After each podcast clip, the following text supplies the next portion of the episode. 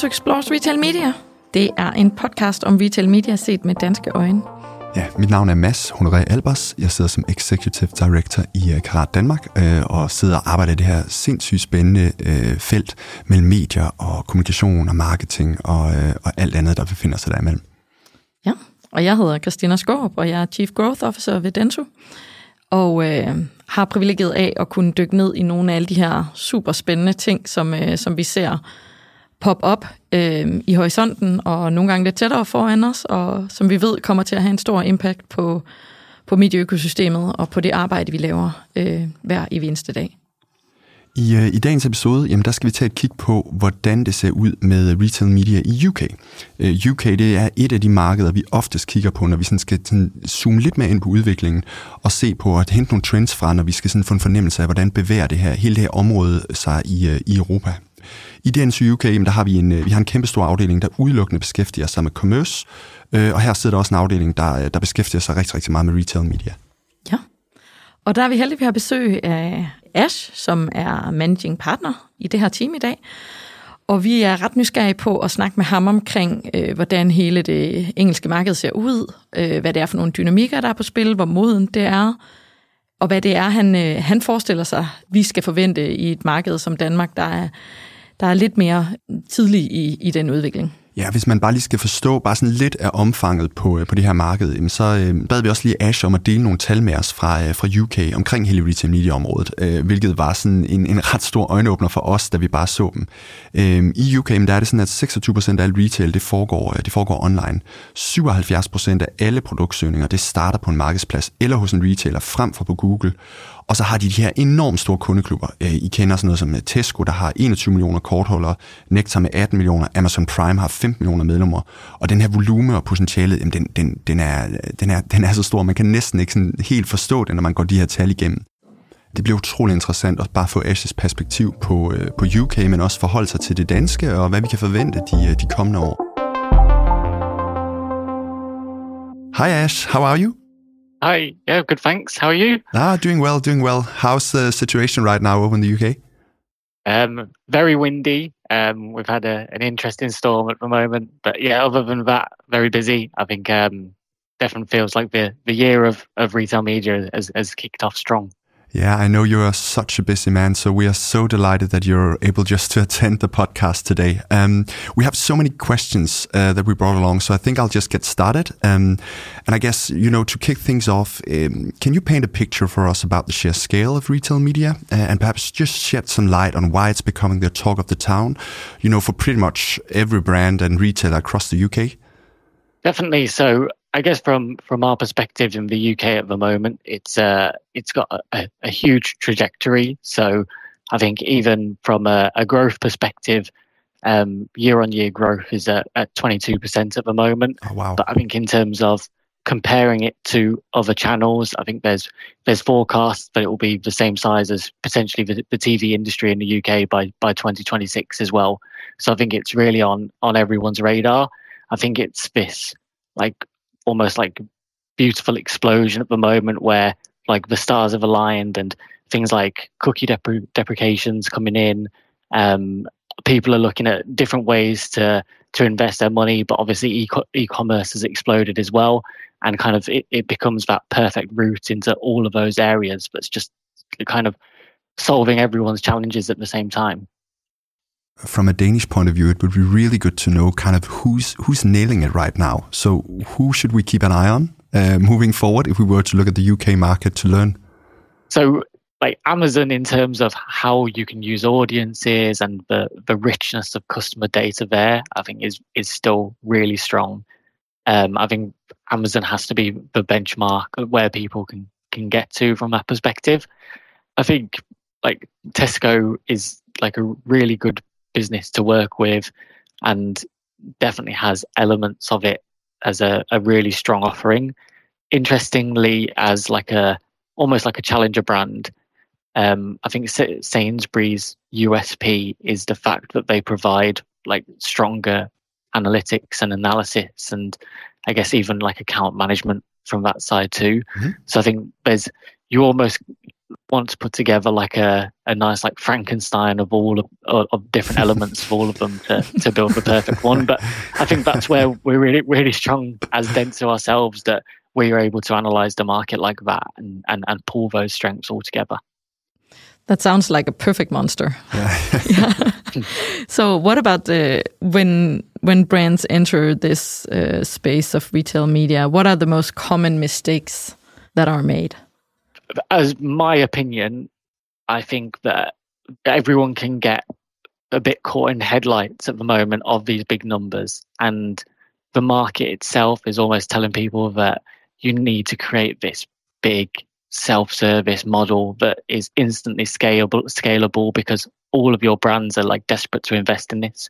When realistically at the moment we're still I, I still believe we're quite nascent in the UK and I think it's all about kind of having a robust test in place that proves the activity works first so our approach is much more of an evolutionary approach rather than a revolutionary approach so we want to work closely with our retailers and the brands and suppliers to make sure there's a robust testing mechanism in place that we're kind of learning at the right pace. That then, when we have the right learnings in place, then we can go for the scale. Mm. And but there can also be some pretty steep investments for a retailer moving into this space. So when you have more of an evolutionary approach, is that still the case? so my my approach for our retailers is to try and get um, the activity to pay forward. I think the beauty of it at the moment is that with the traditional retail media, there is still investment in those in that activity. I think there's also activity that the retailer themselves are probably running that's of benefit to suppliers. That if they were to collaborate and work closer with suppliers, there's more opportunity for margin to be made there and greater performance for both sides. I think if you were to take that approach, you then kind of start to generate the revenue that can be reinvested back into it. Mm. I think it's infrastructure wise, the setup should be in place to build or to, to be able to service clients on a managed service in that basis. And then um, and then that reinvestment comes comes back in when you're able to make a business case and more accurate forecasting based on kind of what you know is is the demand from your suppliers in this space as well. So when retailers uh, work in this uh, in this space, so there's the infrastructure that you mentioned now, and then there's also the work to join the efforts from trade and from the marketing teams. So where is the primary workload? Is that in the infrastructure, or is that in the work that comes after building and creating demand and setting up uh, great campaigns and doing measurements and yeah, you've nailed the point quite well there. That creating the and generating the demand and trust from your suppliers and the relationship is like I think is is more of the heavier lifting. I think yeah, the the term like build it and they will come doesn't apply to retail media, especially when like we're trying to support um, retailers outside of the core supermarket industry at the moment. So the knowing the the demand and requests that are going to come from the brands and the trust in, in those elements is like a complete uncertainty at the moment. So I think kind of having a robustness to the way you're going to approach it. So having a clear like ways of working and mechanism in place that demonstrates to those brands how you're going to work together and what success actually looks like before going live is is key. But I think it's also like internally at the retailers themselves, they're having to educate themselves what retail media is as well. So when you're reporting into key stakeholders where kind of your people are getting just hearing these big numbers, I think it's about managing the expectations of those key yeah. stakeholders as well and and and showing them what what an actual retail media network is is is a key part of it as well. And I think that's where my team really supports our retailers. I think uh, that that's already a strong advice. Are there any other advices you would give to you know Danish retailers and brands on how they can make most out of uh, retail media? So uh, I believe that um, the opportunities for retail media sit within the brand and marketing teams unlocking and recognizing the potential in, in these.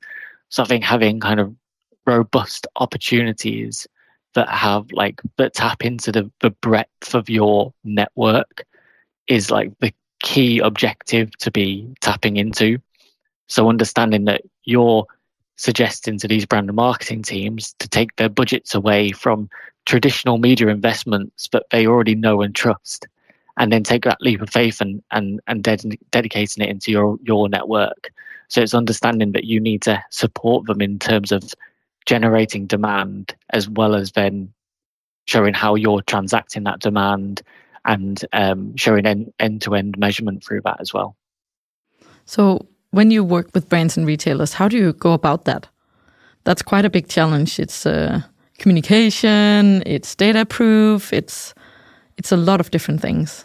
Yeah, I think fortunately we have kind of really strong the data specialists that come in with us and make sure we're setting up kind of the clean rooms and the in- infrastructure as, as as robustly as possible and trying to keep like the network ownership with the retailer themselves. I think we we, we don't want any of that kind of slipping out and or even kind of risking any kind of safety or mm. security of that as well.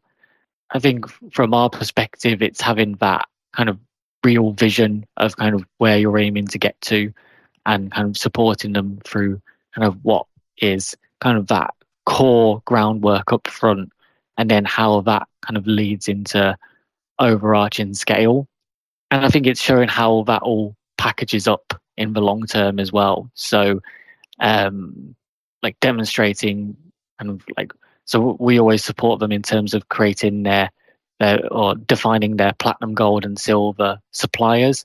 But I think the platinum package is kind of the, the key element that we want to get to in terms of the overall retail media offering, and that's kind of how like this basically the service levels that you'll be provide, providing to those um, suppliers that you imagine will have kind of the greatest investments into your media network. Ah, interesting. And I guess, um, I guess from a personal side, Ash, what is what is the you know the most important lesson you've learned from from all of this world within retail media that you kind of wish someone would have told you when you got started? It's crazy. I, honestly, I changed my opinion on retail media and the, the network like or uh, on what's happening in the industry every month. Like i feel like i have like a Fast ground groundbreaking thought yeah every month. And even to think that kind of we can we can take our expertise and apply that to kind of uh, countries around europe as well and and and see that i think that's been like a, a even an, another groundbreaking moment like for myself. I think for me just seeing how all of the different parts work in unison and then kind of a way that I've kind of tried to learn how to bring them all together and get all the parts working in the same direction has been kind of the biggest challenge that I've found over the past kind of two years or so. So understanding whose budgets are whose, who has which responsibilities where, kind of all of those additional elements of kind of understanding retail and, and trade more as well, kind of having historically come from just a, a pure media background myself, but really kind of having that confidence and knowing that like this is this is retail media. It's not retail. Like media is a core element of this as well, and having that like safety and knowledge of knowing that like the the media expertise is what needs to be brought to the table. Great. That's that's quite interesting as well because uh, as a country or a market that's a little bit earlier phase, we have to look at a, or we're looking at a business uh, or a market that's uh, very well established on the trade side, and retailers and suppliers have a good and solid relationship, and there's a lot of business going on on that side. And as an agency, we have to step into that being quite humble about our approach because, as you say, you learn something every month and you've been doing this for years. And there's also a, a, part of us who needs or there's also part of the work that is uh, learning about their business to be able to plug media into that. And so exactly. yeah i think that's a, a, really interesting perspective. And i think it's so interesting that that develops for you every month and there's something new. I think that's so interesting that it'll just keep expanding Definitely. No, I think we, we like we especially now we're getting kind of asked a lot more questions on ways of working and I think the, the trust is being built up in us and it's it's kind of what do we want and what would be in an ideal situation. And I think we we still have so much respect for like the like how trade and everything operates at the moment and how those kind of relationships and joint business plans work and we don't want to tread on anyone's toes we really want to come in as complementary not competitive.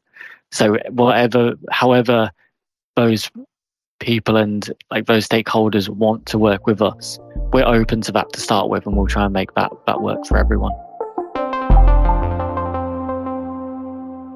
So I think, Ash, as we are we're near the end of this uh, retail media chat, uh, I would love to get you involved just in in what we is almost now a podcast uh, tradition. Um, so um, we're asking our guests for predictions on on what's to come, um, and I would love to hear your opinion on on the whole retail media side in the UK uh, and give us just some you know some predictions from your end. Uh, we normally tend to do it with the spice level, so you know, low spice, medium spice, and the really really hot one. Uh, do you have any predictions? Put them on a scale. Just give us your wildest thoughts and uh, and also the ones you're quite sure will come.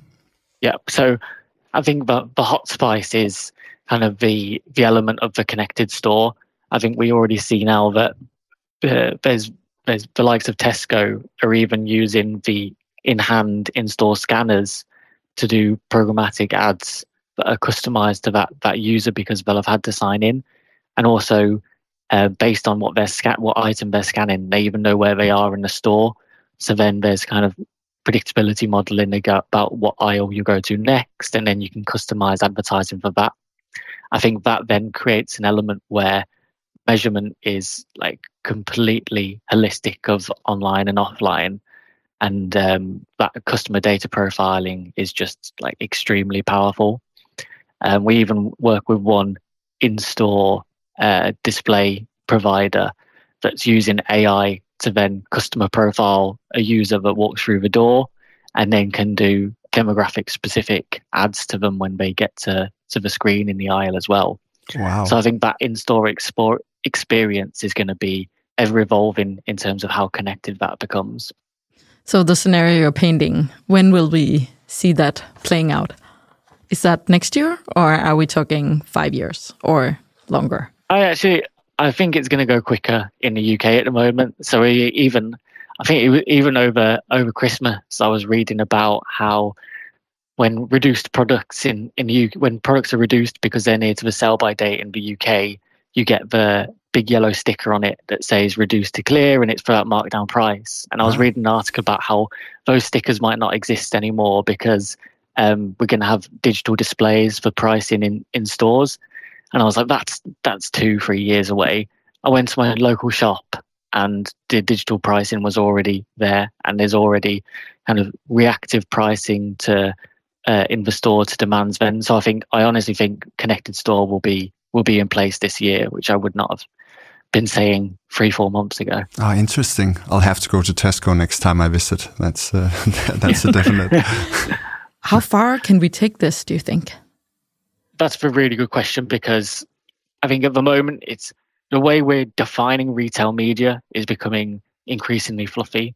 And I just keep thinking is is this retail media and a new wave of media, or is this kind of just redefining the media industry itself? And I think the way that um, if if brands are seeing that they can kind of purchase data like this, the cookie deprecation is coming and, and looming as well. I just think there's a, a redesign and a, a relook at how the media industry is going to work and, and how we actually buy uh, how we buy media. So I, I see that as a almost decline in the need of using the word retail media and just a, a re relook at the whole media industry. Kind of like the journey with the digital media. It's just exactly part of the ecosystem. Exactly. In the UK, they've defined it already as the third wave of digital media, with the first being paid search and the second being paid social. And if you look back at how we used to have to try and pitch paid search and paid social to clients, whereas now it's just an ever present on media plans. And also that kind of historic challenge of kind of trying to introduce digital marketing teams to traditional marketing teams and kind of getting the plans to mix together on them. I just see it as kind of introducing e-commerce stakeholders into that that that that world what we've already kind of cracked of of of keeping the traditional and digital marketing together, and it becomes one nice collaborative piece. Yeah, that's a that's a really great perspective uh, and a good one to end on. I think, Ash. Um, thank you so much for uh, thank you so much for taking the time and joining in. No, thank you for having me. Really enjoyed it.